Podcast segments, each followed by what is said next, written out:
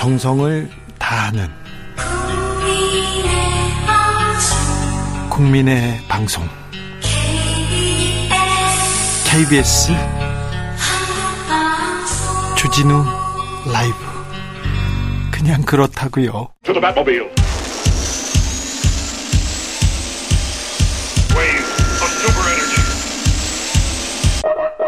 주 기자의 1분 미국의 헤지펀드 엘리엇 매니지먼트의 한국 정부가 약 1,300억 원을 물어줘야 합니다. 1,300억 원.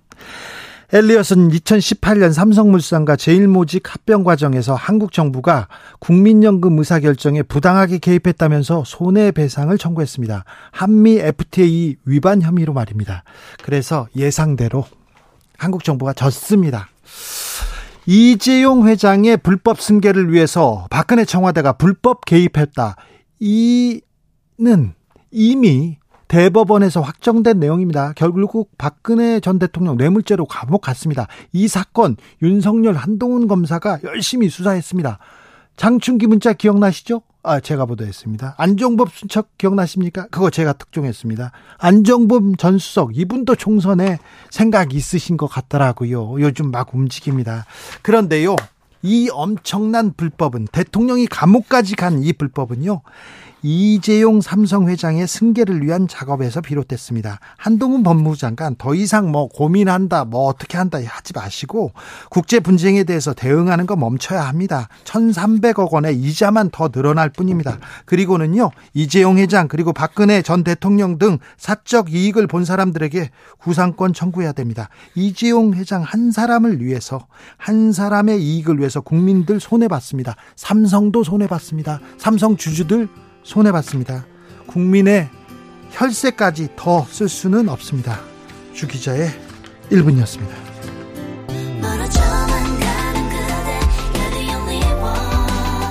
보아 옥리 원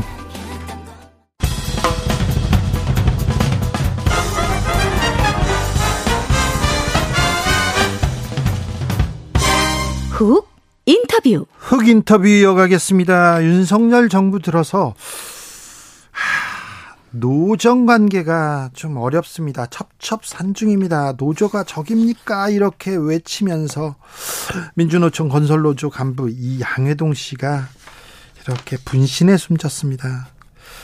음, 오늘 발인이 있었는데요. 아, 윤석열 정부의 노정 관계, 아, 노동 정책은 어떻게 되는지 좀 짚어보겠습니다.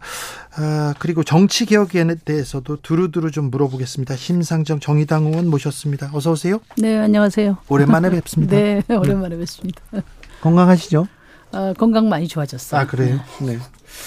어, 자, 국회 여, 국회에서 지금 여야 대표들 교섭단체 대표 연설 하는데 어떻게 보셨습니까? 심상정은 어떻게 보고 있을까 궁금합니다. 음, 거의 그뭐 국회가 아수라를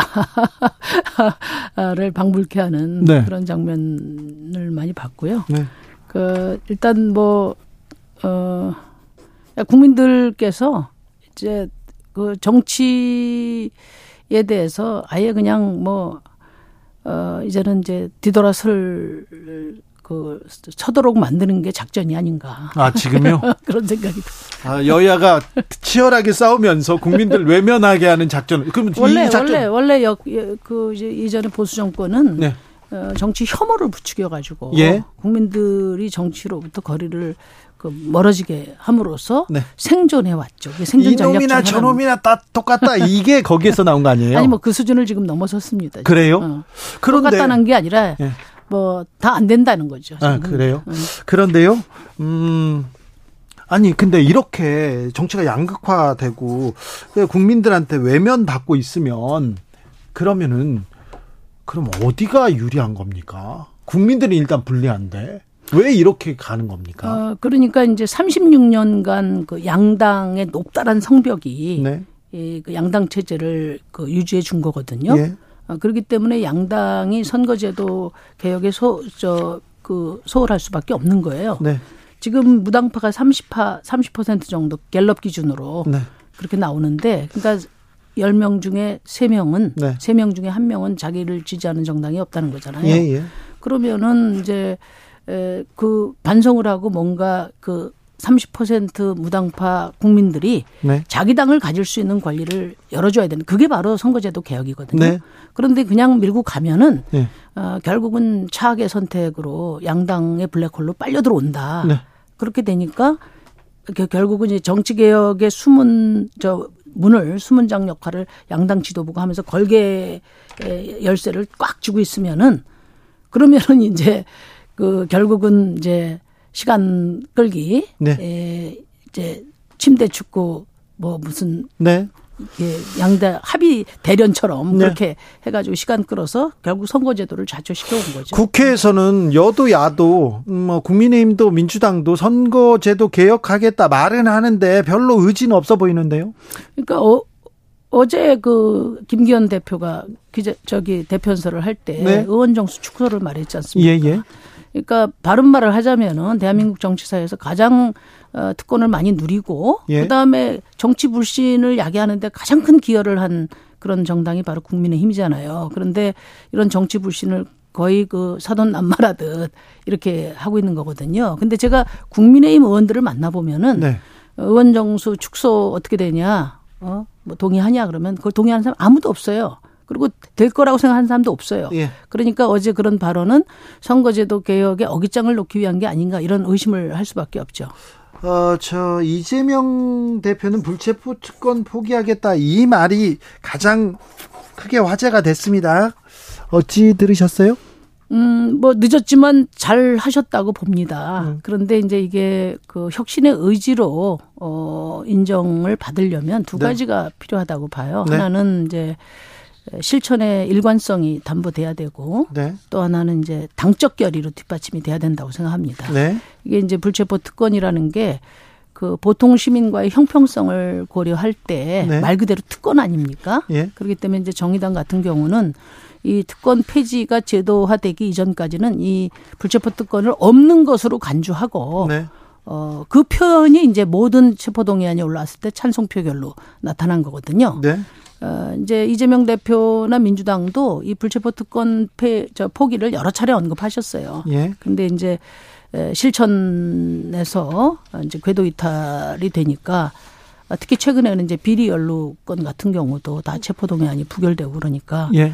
이제 국민들이 의구심을 갖게 된 거죠. 예. 그래서 저는 이게 뭐 대표 개인의 어떤 그 저 결단을 넘어서서 당적 결의로 뒷받침이 돼야 아, 당 혁신의 그 의지로 국민들이 받아줄 거라고 생각합니다.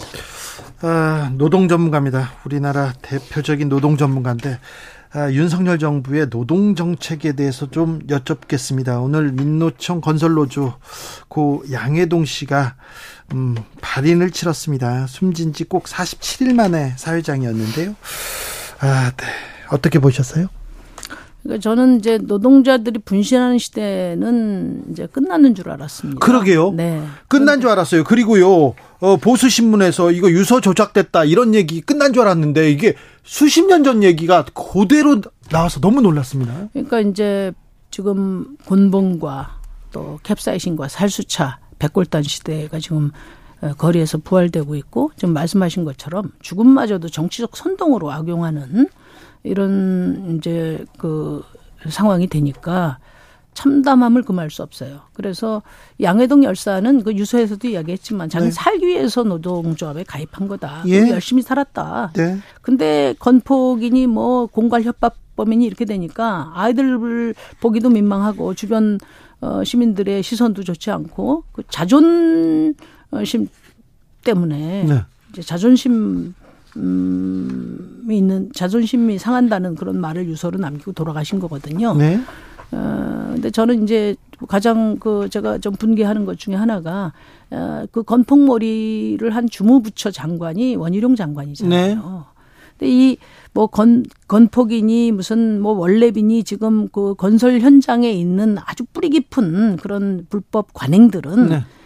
에, 불법 하도급 제도 때문에 비롯된 거라는 걸 다 알고 있어요. 예. 그러면 주무장관이 네. 예, 불법 하도급을 어떻게 개선할 것인가에 대해서 머리를 싸매야 되는데 그런 일은 전혀 하지 않고 네. 지금 어 돌아가신 고인에게 사과를 해도 시원찮을 판에 에, 말하자면 기획 분신설 또는 분신 방조설에 이제 가담한 거죠. 네. 근데 이제 더 중요한 거는 그, 그 원희룡 장관이 분신 방조설을 이야기한 그 근거가 그 허위 보도라는 게 금방 드러났지 않습니까? 네, 네, 네. 네. 언론사에서 그런데도 불구하고 아직 지금 시 저기 저 페이스북을 내리지도 않고 있어요. 그리고 뭐가 표륜이냐 이렇게 이야기하고 있단 말이에요. 근데 이건 이제 국무위원으로서 도를 넘은 것이다. 예. 그렇게 생각합니다. 회사, 노동 환경, 노동 현장에 많은 불합리가 이렇게 존재합니다.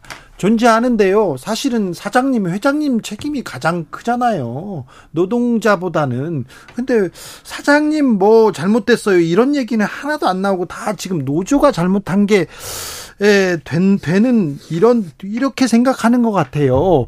이 부분은 조금 문제가 있는 것 같은데 노조가 그런데요. 국민들한테 국민들한테 신뢰를 받지 못하나 봐요. 그래서 계속 때린다 이런 얘기도 나와요. 근데 이제 뭐 그 노동법이 특별법인 이유는 네. 이제 기본권이기 때문에 그렇고 예. 또 시장 경제에서 약자기 때문에 그렇거든요. 네. 그러니까 어 사장님이 교섭에 성실하게 나오고 네. 또 정부가 어, 중재 의지가 확고하면은 뭐할로 거리에 나오고 뭐할로 저 막루로 올라가겠습니까? 예. 그러니까 어, 윤석열 대통령이 내세우는 노사 법치는 어그 결국 공, 곤봉과 수갑이거든요. 어? 그런데 노사 관계는 이 노사 법치에 앞서서 노사 민주주의 실현에 정부가 애를 써야 되는 거죠. 네. 그러니까 노사 관계라는 거는 어, 칼로 다룰 문제가 아니라 저울로 다룰 문제거든요. 네. 근데 윤석열 대통령이 앞세우는 노사 법치에는 칼만 있지 저울이 없어요. 네. 어? 진압만 있지 협상이 없어요. 그리고 어, 대화와 중재 대신에 에, 그러니까 그 폭력 진압만 있단 말이에요. 네. 그러니까 이렇게 되면은 저는 이제 노정 관계의 파탄을 넘어서서 가뜩이나 어려운 경제에 발목을 잡게 되고 결국은 이제 윤석열 정부의 큰 정책 부담으로 남게 될 것이다. 그 점을 어, 경고합니다. 네. 어, 최근에 의미 있는 판결이 하나 나왔습니다. 대법원에서 노조와 노조원의 노조원 개인의 지위와 역할에 따라서 손해 뭐 기여 정도를 종합적으로 고려해야 된다는 취지의 대법원 판결이 나왔습니다. 어찌 보면 노란 봉투법의 취지에 좀 맞는데요. 음. 이 부분에 대해서는 어떻게 보고 계십니까? 그러니까 쌍용 자동차 판결, 현대자동차 판결은 네? 노란 봉투법이 헌법 정신에 부합한다. 네? 이렇게 결론을 낸 거거든요. 예. 어, 그렇기 때문에 노란봉투법 그 이제 본회의 처리를 더 이상 미룰 필요가 없다. 그럴 이유가 없다. 그래서 6월 말, 6월 예. 30일 정도의 본회의가 있는데 그때 노란 봉투법을 처리해야 된다. 아, 오늘 그 처리하자 이렇게 이제 제안을 했거든요. 네. 민주당도 지금 뭐 패스트 트랙에 어뭐 올리겠다 이런 얘기 합니다. 네 네. 본회의 의결만 남아 있는 상태거든요. 네. 그래서 30일 날 하자 이런 네. 거고요. 뭐 대통령 거부권 얘기를 하는데 대통령이 거부권을 행사하면 그 법치를 강조하는 분이 예. 결국은 헌법 정신에 반하는 거 아니겠습니까? 헌법 정신에 도전하는 겁니다. 그렇게 에, 법치를 강조하면서도 법에서 판결한 지난번에 이제 원래비 문제도 고등법원 판결이 있었는데 그것도 무시하고 그 다음에 그 징용 노동자들에 대한 판결도 무시하고 이렇게 에, 사법부의 판단을 계속 무시해 가면 국민의 에, 신뢰에 큰 금이 간다는 점을 명심해야 될 겁니다. 네. 대통령이 거부권 행사할 것 같은데요. 음, 그럼 거부권 행사하면 헌법에 대한 도전이죠. 네. 어, 전세 사... 에 대한 도전이고. 네. 어. 전세 사기에 대해서는 어떻게 정의당은 어떻게 이렇게 대처하고 있습니까? 그 전세 사기 그 제가 작년 10월 그 국정감사 때 네. 에, 그 이제 전세 이제 집 구입을 한 네. 주택을 구입한 161만 건 그러니까 주택 자금 조달 계획서를 분석을 해서 어, 깡통 전세 가능성이 있는 주택 수가 12만이다. 네. 그리고 어 잠재적인 그 어, 대상까지 합치면 23만이다 이렇게 경고를 했거든요. 예. 근데 어떤 준비도 정부가 하질 않고 깡통 전세 전세 사기가 드러나니까 그 주무장관인 원유 장관이 그 무슨 저 범인 잡듯이 네. 사법적 처리에만 이제 매몰돼 있어 저 몰입해 있었어요. 네. 그러다가 이제 한 다섯 분이 돌아가셨지 않습니까? 예. 아, 그러다 보니까 이제 특별법을 만들자 이렇게 돼서 어, 특별법을 만들었는데 다양한 그런 그 유형의 맞춤형 대책을 만들어서 네. 광범위하게 그 피해자들을 구제하고 싶었지만은 네. 결국은 뭐 야당과 정부 여당 사이에는 큰 강이 있었거든요. 예. 인식의 차이가. 예. 어, 저희는 이거는 정부 정책의 실패고 어, 사회적 재난이다 이렇게 봤고 정부는 그냥 뭐 보이스피싱이나 일반 사기와 마찬가지다. 사인 간의 거래다. 이렇게 이야기를 함으로써 어, 정부의 책임을 방기하는 바람에 사실 특별법이 반쪽 으로밖에 되지 않았습니다. 네. 정부 보완을 해야 됩니다. 정부 책임 얘기하고 무능력하다 이런 얘기를 계속 하시는데요. 윤석열 정부의 문제는 어디에 있는 것 같아요?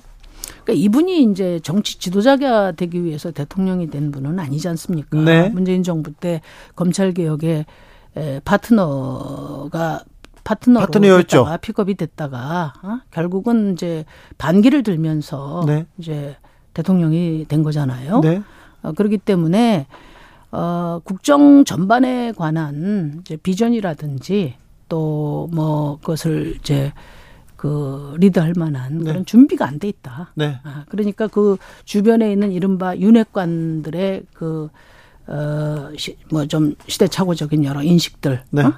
에 의해서 자주우지 되는 게 아니냐. 그래서 네. 특히 노동과 외교의 측면에서 네. 거대한 퇴행이 이루어지고 있다고 봐요. 네. 노동은 모든 국민들의 삶의 근간이고 예. 외교는 또 이제 국가 경쟁력의 근간 아니겠습니까? 네. 그런 점에서 이제 어 국민들의 걱정이 큰 겁니다. 국민의힘의 문제는 어디에 있다고 보세요?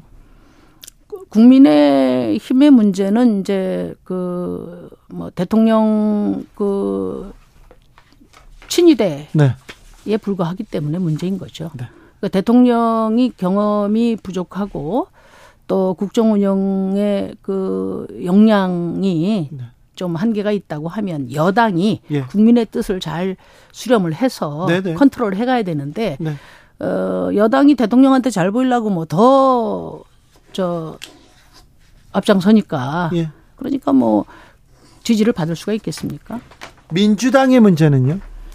어, 민주당의 문제는 이제 그 민주당이 오랫동안 가졌던 네. 그런 도덕적 기반이 예. 이제 국민들로부터 예. 불신을 받고 있다는 것이 중요하다고 네. 봅니다. 그래서 뭐 이번 최근에 일련의 사건들을 보면은 어. 과거에는 예. 이런 뭐 부패나 비리 연루 사건들은 네. 대부분 보수 정당의 것이었지 않습니까? 네. 그다음에 이제 불체포 특권 같은 경우도 그 동안에 뭐 민주당과 관련된 부분들은 네. 뭐 그래도 그 국민의힘보다는 뭐 체포 동의안이 가결된 것이 한 세 배 정도 더 많아요. 네. 근데 이제 최근 들어서는 어 그동안에 수구 보수 정당에서 어, 나타났던 그런 네. 부패 비리 사건 또 뭐 이런 특권을 이제 고수하는 이런 모습들이 이제 제기되면서 네.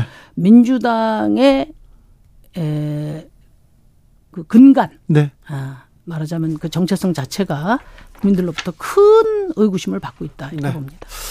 아, 국민의힘 싫어요. 민주당 미워요. 그러는데 정의당은 보이지 않아요. 이런 얘기합니다. 네. 정의당의 고민이 큰데요. 어떤 고민이 있으세요? 뭐 아무래도 국민들께서 네. 어, 마음 놓고 성원할 수 있는 네. 그런 정의당의 존재 이유와 예. 비전을 예. 이제 잘 보여드려야 되죠. 그러니까 예. 뭐 저는 두 가지가 핵심이라고 보는데 지금 윤석열 정부의 거대한 퇴행에 맞서서 다부지게 예. 에, 그 맞서는 그런 제대로 된 야당 예. 역할을 잘해야 되고 예. 또 지금 기후 위기라고 하는 인류사적인 네. 그런 도전에 예. 응전하는 미래 네. 책임 정당으로서의 비전을 잘 갖추는 것이 중요하다 이렇게 생각합니다. 작지만 강하고 그리고 정책을 주도하는 이슈를 선점하는 그런 정의당이었습니다. 심상정이 뛰고 거기에 또 노회찬이 바치고 노회찬이 뛰면 심상정이 또 끌고 그랬던 정의당인데 지금은 정의당의 존재감 보이지 않습니다. 아, 최근에 장혜영 정의당 의원이 정의당 정의당 아닌 제3당이 필요하다 이렇게 얘기합니다. 당 내에서도 이렇게 의견이 분분하네요. 네. 아니 근데 이제 혁신을 하자면서 예. 조용한 혁신은 시작부터 실패하는 거죠. 그러니까 시끄러워야 혁신의 에너지가 생기는 거거든요. 근데 이제 정의당 같은 경우에 그러니까 혁신이 정의당 안으로 그 해법을 가두는 것은 혁신이 아니다. 네. 그러니까 정의당을 넘어서서 그 모든 가능성을 열어놓고 네. 그것을 준비하고 그것을 실현할 수 있는 능력을 갖추는 것이 혁신이라고 봅니다. 그래서 음. 이번 토요일 날 전국위원회에서 예. 어, 신당 창당을 포함해서 예. 정의당의 잠재력을 극대화할 수 있는 그런 혁신의 방향이 정해질 것으로 생각해요. 그... 다만 이제 저는 이제 이런 어, 혁신도 이제 긍지와 자부심을 어, 바탕에 둬야 된다고 생각하거든요. 네. 정의당이 지금 많이 부족합니다만은 지난 20년 동안 양당의 협곡 속에서 유일하게 버텨온 그런 정당입니다. 그렇죠. 예, 그런 점에서 이제 이런 정당의 역사에 대한 어, 자긍심을 바탕으로 해서 네. 정의당 스스로가 변화하고 혁신할 수 있는 능력을 갖춰야 예. 신당 창당도 가능한 거죠. 그렇죠. 네. 아, 정의당에 인물이 많은데 김종대도 있구나. 음. 아, 여러 인물이 있는데 왜 이런 분들 안 보이지? 그런 사람들이 지난 총선에서 정의당이 몇 퍼센트 이렇게 얻었죠? 9.8% 그, 가까이 얻었습니다. 네. 그때 그때 음, 위성정당이 나오고 정의당이 끼어 있고 굉장히 곤혹 스러운 상황에서도 9% 이상 득표였습니다. 한국갤럽이 지난 13일에서 15일 수행한 자체 조사 결과 보니까 정당 지지율 보면 국민의힘과 민주당은 34%씩 이렇게 얻었고요. 무당층 27%, 정의당은 4%였습니다. 자세한 내용은 중앙선거 여론조사 심의위원회 홈페이지를 참조하시면 됩니다. 정의당 4%라 이거 좀 뼈 아픈 수치인데요.